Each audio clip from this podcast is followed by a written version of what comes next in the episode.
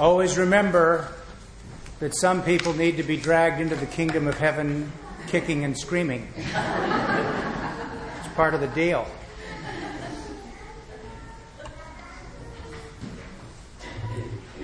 This is the second Sunday of Easter, and every second Sunday of Easter we read the Gospel where Thomas says he's not going to believe unless he can put his hands, his fingers in the holes and his hand in the side.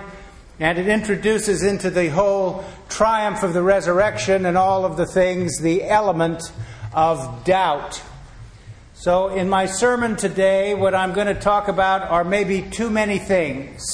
But first, I want to say some things about what I said on Easter, some ways of thinking about both the Easter season and the liturgical year generally. In the Episcopal Church, we're a liturgical church, which means our worship animates and informs what we believe.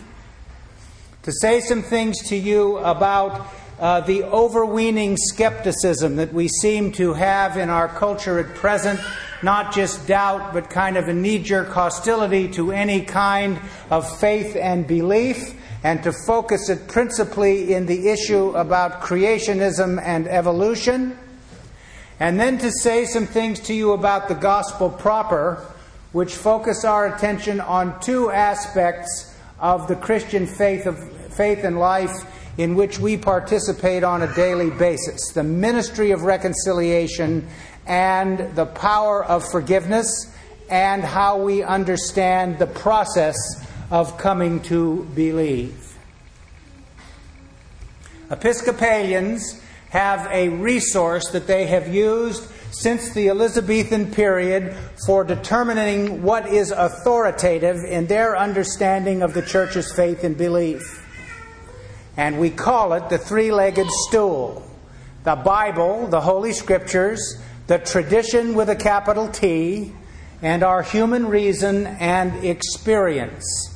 And so all of the deep things of Christian faith and belief in some way are subjected to this standard, this authoritative rule, uh, uh to see how it is we can understand and appropriate and make part of our own personal history the deep things of Christian faith and belief.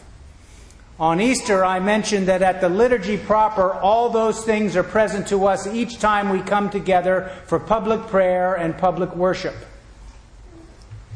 But I'm using also this year Father Thomas Keating, one of my great heroes of the spiritual life, who talks about three important theological ideas that you uh, are uh, confronted with, if that's the right term, each time you come to public worship the light of God, the life of God, and the love of God.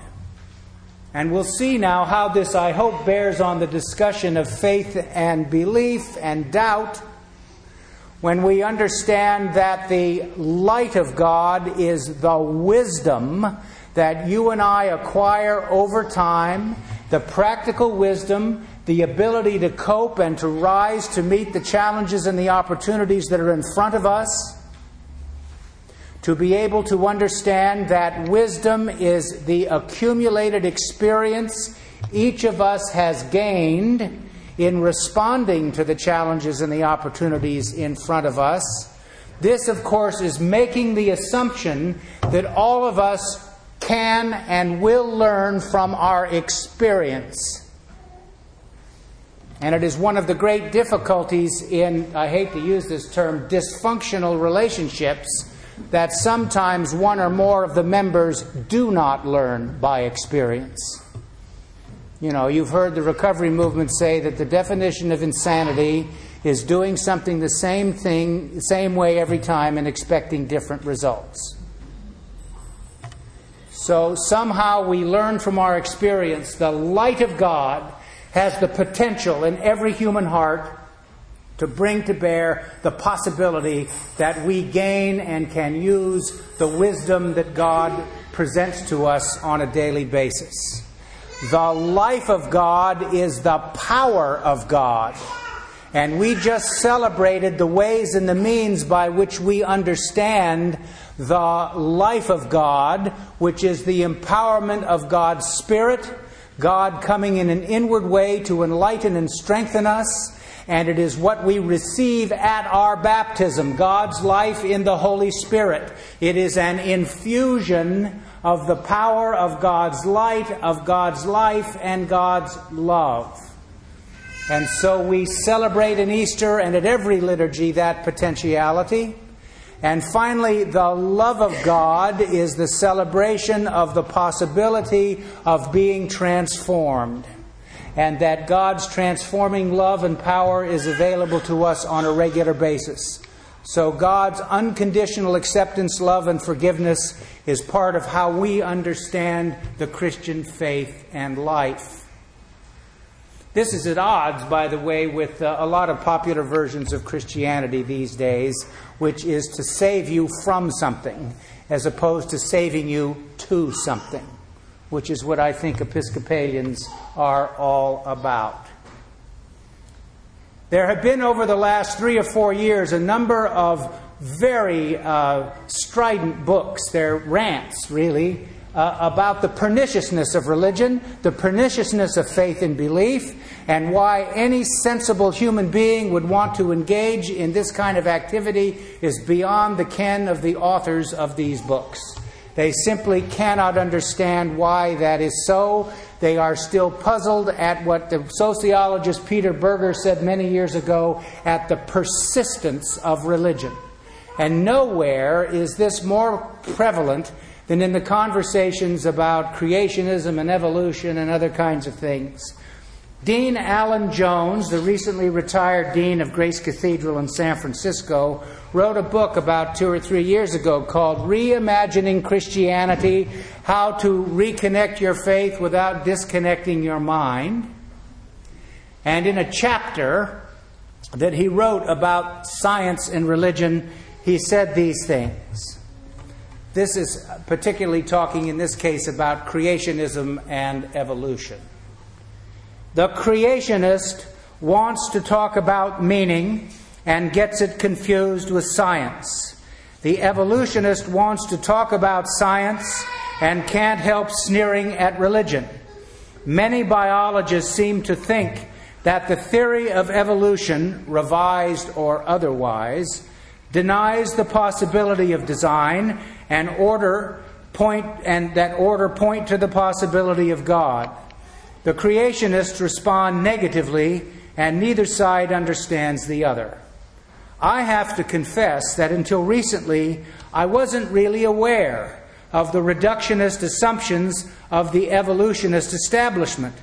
I'd always had a benign view of scientists, so I'm surprised to find myself thinking that creationists have a point, not a scientific one, but a theological one. Scientists, as scientists, have no business affirming or denying purpose in the universe. And people of faith err when they come to scientific conclusions based on creedal or biblical texts.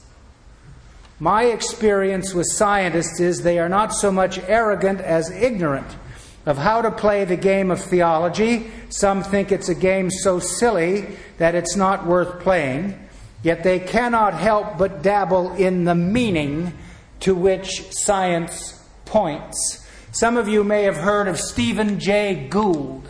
He died a few years ago. He was a great evolutionist and he was a paleontologist. He, he, he did uh, stud, studies of evolution from the fossil record. And in a conversation he had with some interviewer, he said this You know, the more I do my science, the more I do the work that I do, the more I have come to the conclusion that the universe has absolutely no meaning at all. It's just here. There is no purpose.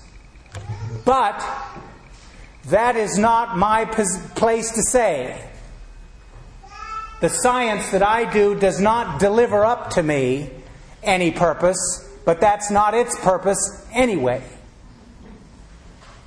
Would that more scientists who were not believers would have that species of humility when they came to the conversation about faith and belief.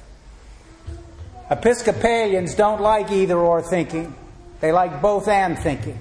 So we've never had any difficulty with evolution.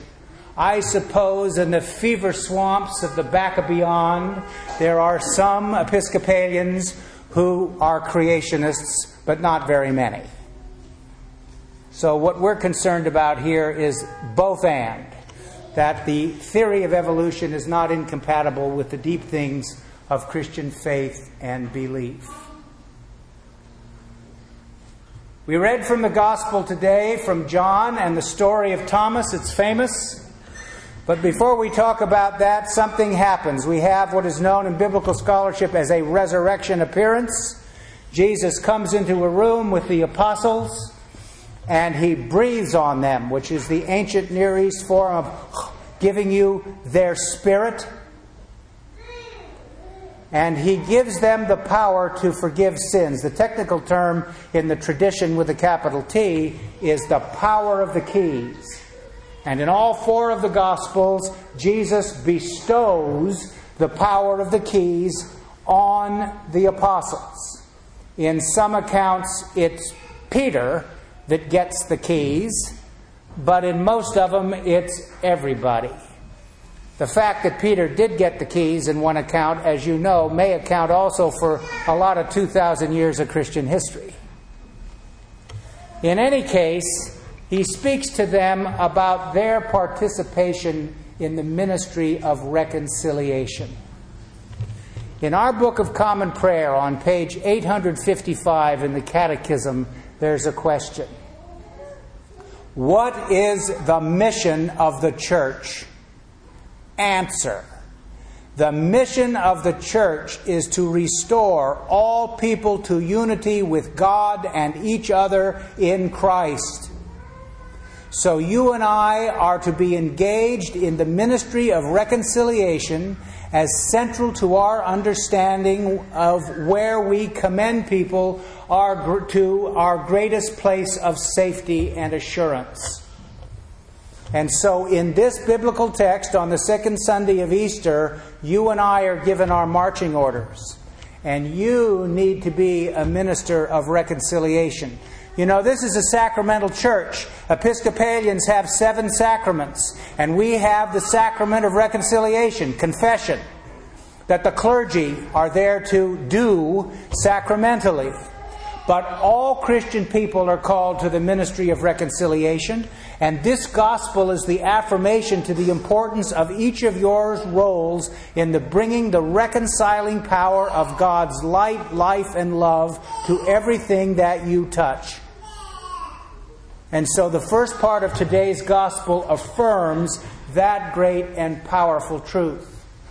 Then we have Thomas, who comes and says, I, I missed him the first time, so I'm not going to believe that he's really here. Jesus, I was telling, I, this dates me, there was a movie many, many years ago uh, called Those Magnificent Men in Their Flying Machines. And Terry Thomas plays one of the air aeronauts, or whatever they called him, who was unscrupulous and wanted to damage the planes of all the others in the race across the, the channel, the British Channel. So he gets his manservant to file the ailerons, or whatever you call them, or to sabotage the planes. And he lets his manservant watch as they take off and crash. And finally, he comes up to him and says he has something else for him to do.